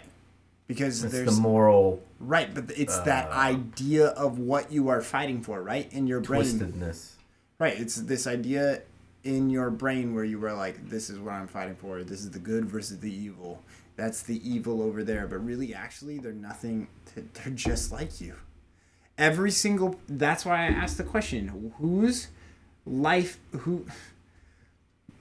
Who in this world is worth more than another man? Who is worth less than another man. And if you say that there is somebody that is worth less, is there at any point where their life hits the value of zero? Because that's what you're doing when you're taking their life. You are saying that you are no longer worth living anymore in this life. Let me take Well, it away. if you're listening to this and you're a Jesus follower and you say s- someone, you can name someone whose life is not, whose life is less, then you are spitting on the cross. Right. I'm sorry, but you are. You are you are you are claiming that the cross. You are going right back to what we started this podcast with. You have created an artificial bounded set around the cross that says you have done this these things that I don't like, and therefore the cross doesn't apply to you. And I'm sorry, that's not the cross. Right. We talked He about literally died for everybody, and there are people in this world who spit in Jesus' face their entire life and say, I don't want what you're offering. And they make that choice. But that choice, they can spit in his time in his face a thousand times in their mind or in their actions. And after the thousandth time, he's gonna say, I'm still here. Yeah, and I mean, and what we're talking about tonight is not what we talked about with Andy. What we talked about with Andy was more about, and I will say this, what we talked about there was more about the idea of protecting something that was extremely intimate to them, um, something uh, that was in, you know, it had to do with privacy, intimacy, um, and also uh, oh, we talked about human instinct, right? That initial reaction of such a rush situation coming in, right? Because that's always the topic that people want to talk about. That's that. That's what we were talking about on that particular evening. And that's what a lot of people mean when they say, like, this is what I'm willing to do um, in those types of situations. And that's why people lean away from pacifism, is because they're sitting there and they're saying, in those particular instances, this is what I have and to where at that point and what you guys recognized um, when we talked about the psychological toll is that that person's life wasn't necessarily worth nothing at the moment when you might have you know done the act of shooting them or whatever. But all you could think about was that you needed to protect whoever it was in your home Sure, and I think you know, I, boys. Let's just be sexist here for a minute. Boys go off to war and they got grand ideas about it. Certainly happened in World War One. All of Europe, particularly in the in the United Kingdom, yeah go read all quiet on they all signed up with these grand ideas of adventure and defending the homeland and all this kind of stuff. That that's what sends one out eagerly if one goes eagerly out into war. They fill themselves up with grand ideas and these wonderful motivations, the defending people's freedom and saving them and blah blah blah blah blah. But using your example, the guy trying to shoot the guy down and then shoot him with the parachute, that is just fight or flight, pure uh, instinct taking over of me trying to defend myself and then trying to. I mean, shooting the guy down as he's parachuting, that's taking it a step farther. But just in terms of hand to hand combat, that is just me trying to save myself and my buddies to try to get out of this mess. Sure. But also knowing that you hopped into a plane to go kill other Oh, people. sure. right, you know, like that's the thing. Well, that's the weird thing about the modern, and you know, sure, we a lot of us, we li- we we live in a strange era that has never, rarely existed in the world, where people are signing up to go do this kind of stuff. Whereas in a lot of most of humanity, Not in Russia. you get conscripted yeah. and you don't have a choice. You're being for that's what's so strange about you know the kind of conversation we're having is we have people who are signing up to do this business.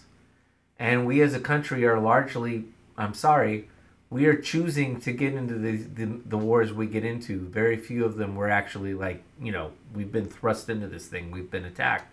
We're choosing to go out and do these things. And the more that's the case, and again, I'm not trying to I'm not trying to uh, judge anybody who's joined the military. My son's in the military; he's in the reserves, and I even though I've become a lot more soft in my view of warfare and all that, I respect the hell out of anyone who's worn the uniform. This isn't some poor kid who's been conscripted by Stalin's army in 1941 to go out and fight on the Western Front against Germany to the point where the Germans have mined the minefields and how do they clean that clear them out? They just send a bunch of kids to go out and clear the minefield by blowing themselves up. So, you know, warfare is a dirty thing. Yeah. It's it's obviously it is.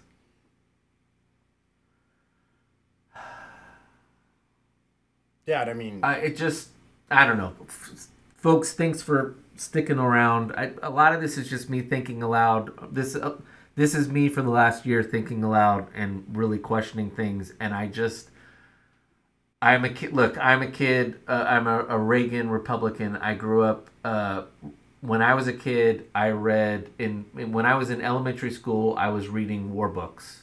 I studied the military my entire life. I was going to join the military, and it was the last second I decided not to, and went to UCLA.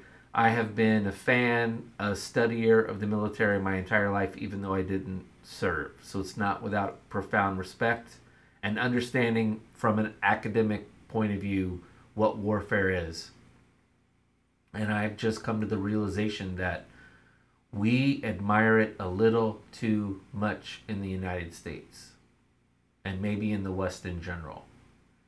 And maybe those of us who call ourselves to be Christ followers need to start thinking about that. And just think about it. Just think about Just it. think about it. I'm not telling you to, again, quit the military or quit whatever, but just think about it.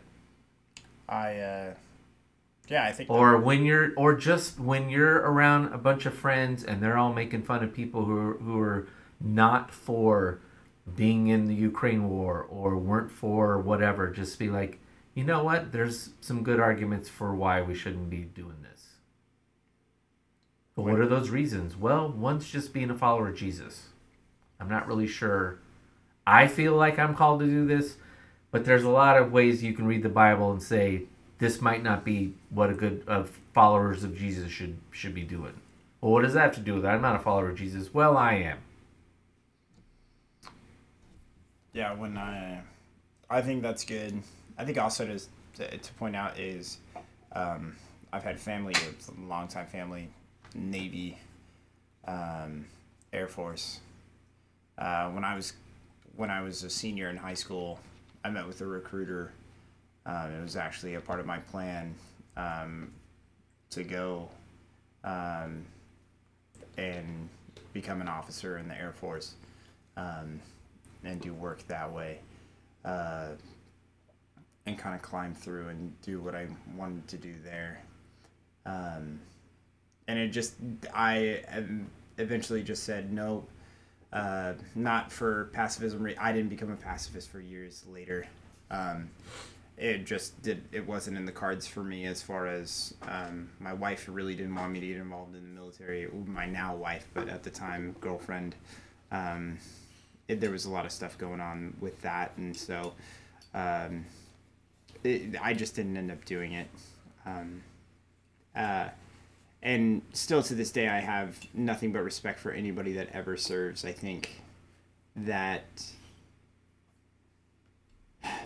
I think that the United States does have a lot of mess in what it does.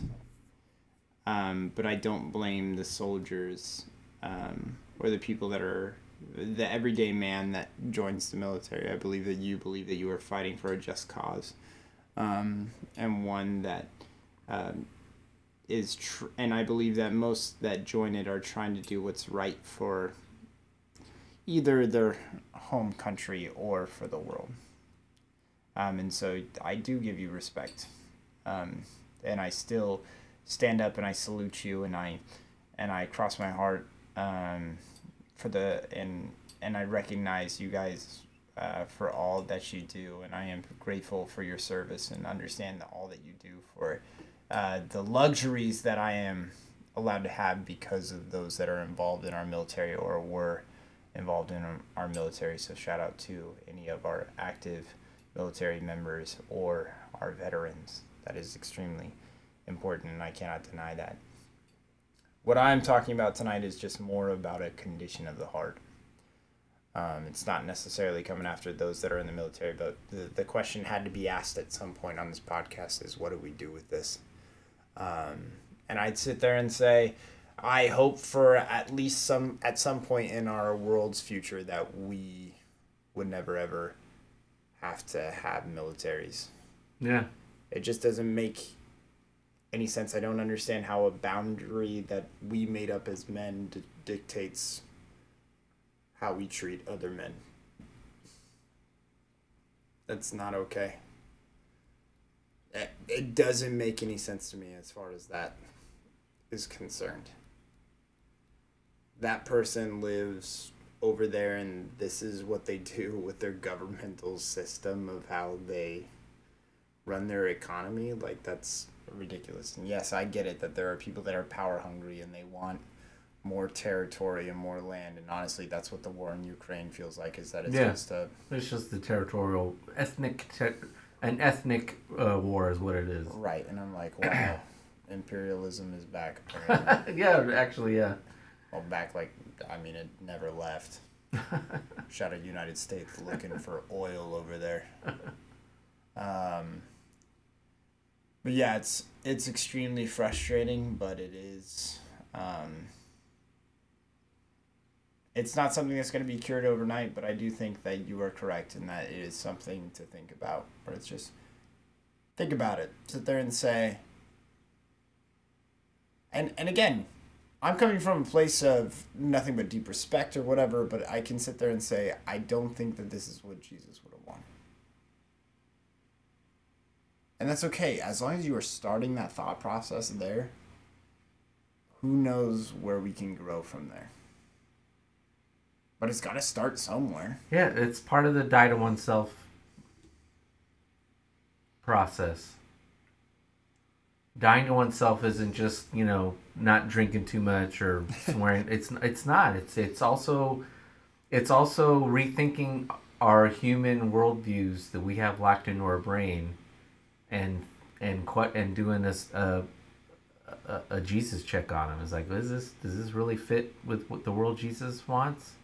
Again, this this goes back to the this is fundamental part of the being an American Christian episode, and why it keeps coming up. Because I just think too many of us have worldviews that we have our worldviews and we make our Christianity work around it. Homeless people are lazy, therefore I don't like them. There and Jesus wants people to work, so therefore homeless people are not t- people to be cared for. Well, that's true. Jesus does want people to work. He the the New Testament's very clear. We're not supposed to not work and scapegoat and just use other people to live. We are supposed to contribute, but that doesn't mean you get to have a less lesser view of homeless people. And we can go all down the list of left wing and right wing political tropes and things that we want to believe in. And it's fine to believe in those things. And sometimes our political things we're voting on don't neatly fit within the gospel. I'm not saying everything does. We're not supposed to just vote because of what Jesus would want us to do. But at least question it. And Yeah. don't hold those things higher to what being a Jesus follower is supposed to be. All right, we thank you again for listening to another episode of the Go to Hell podcast. Strong opinions weakly held. Please subscribe, rate, and review.